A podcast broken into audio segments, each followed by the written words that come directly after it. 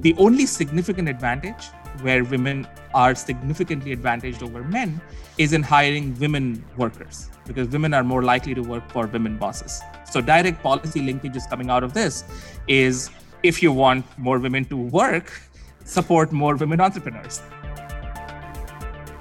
The proverbial glass ceiling is global. From the US to India, women work harder to get a foot in the door, a seat at the table, or a place at the top of established businesses. But what about women who want to start their own businesses? As it turns out, the barriers they face might be even greater. Gaurav Chiplunkar at the University of Virginia Darden School of Business studies frictions in the labor market and how policy reforms and technology can solve them. He joins us today to discuss new research on the barriers faced by female entrepreneurs in developing countries, how their challenges harm the entire economy, and what we can do about it. I'm Sean Carr, and welcome to Darden Ideas to Action. Gaurav, thank you so much for joining us on today's edition of Darden Ideas to Action. We're still doing it remotely, but you're in the studio. That's nice to see and hear. Great to have you today. My pleasure, Sean. Thanks so much for inviting me. We're interested in talking about one strand of your research today, but it's a significant one. You've published some work recently on the barriers that female entrepreneurs face, particularly in India. And you've been looking to expand that research. Tell me, let's start at the high level. What are the big questions you're trying to answer through that work? We looked at the data, and one striking feature from the data was that only about less than a quarter of the businesses worldwide are owned by women. And so that was a really striking feature. Why is it that women don't start businesses?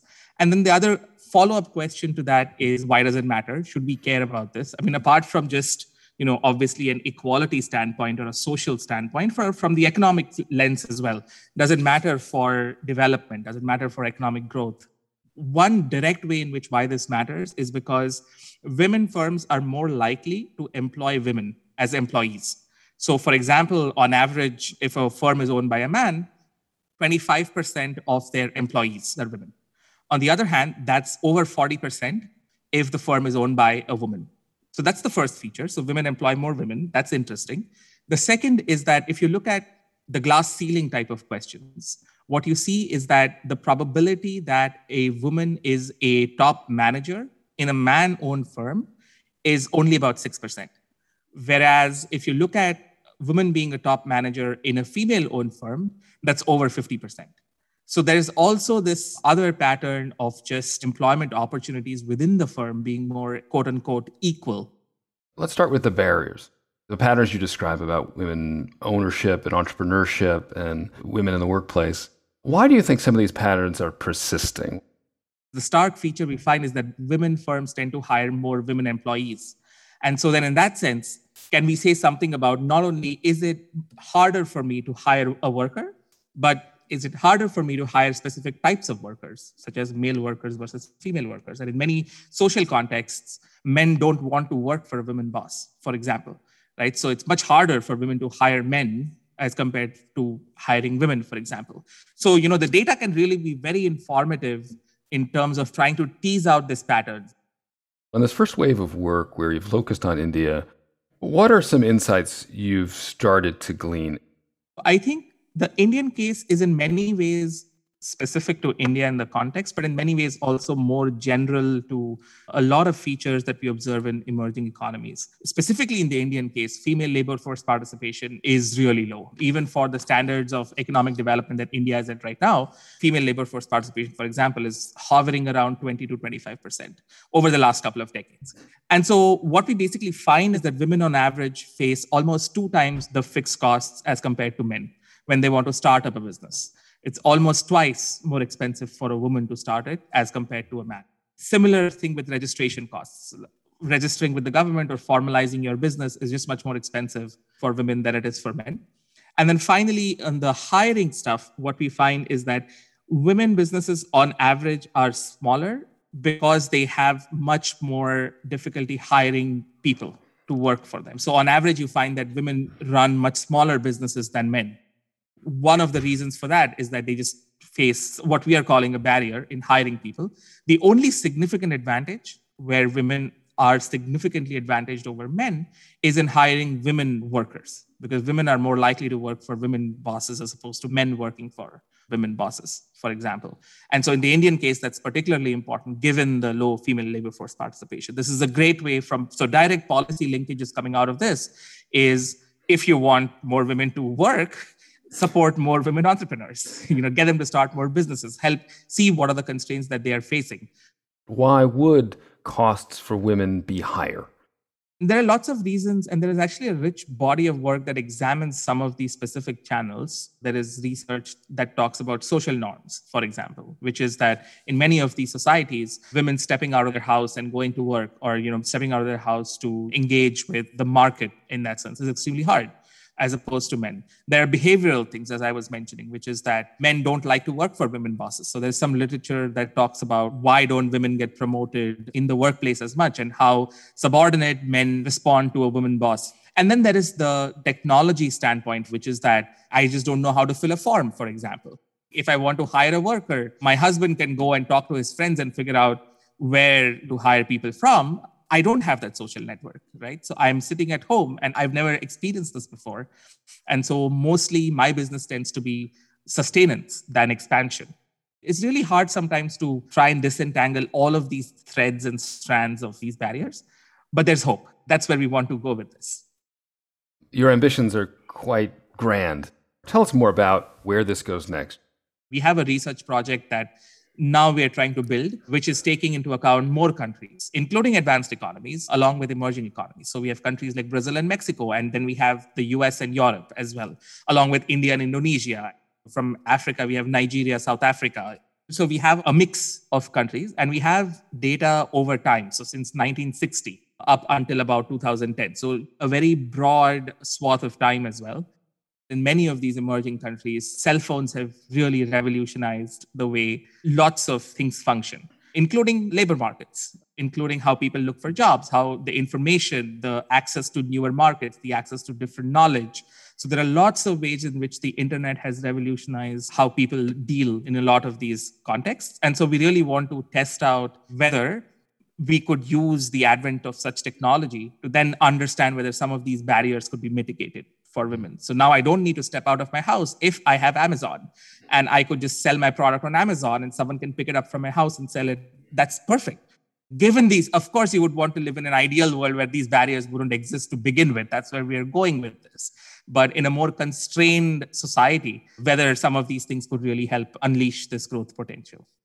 I would imagine that this type of work would lend itself towards public policymaking.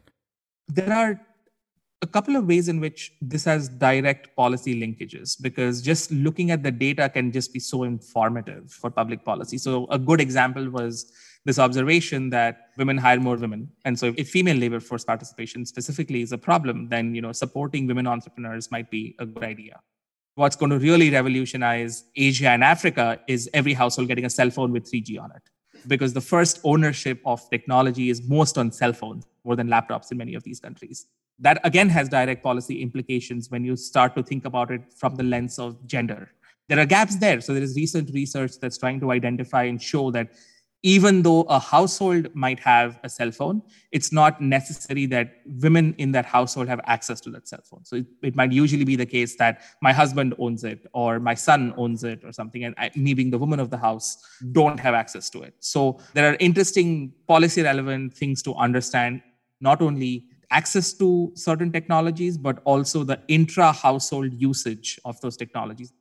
I think this work also lends itself toward insights that would guide what private companies do and how they operate and behave and engage in these societies.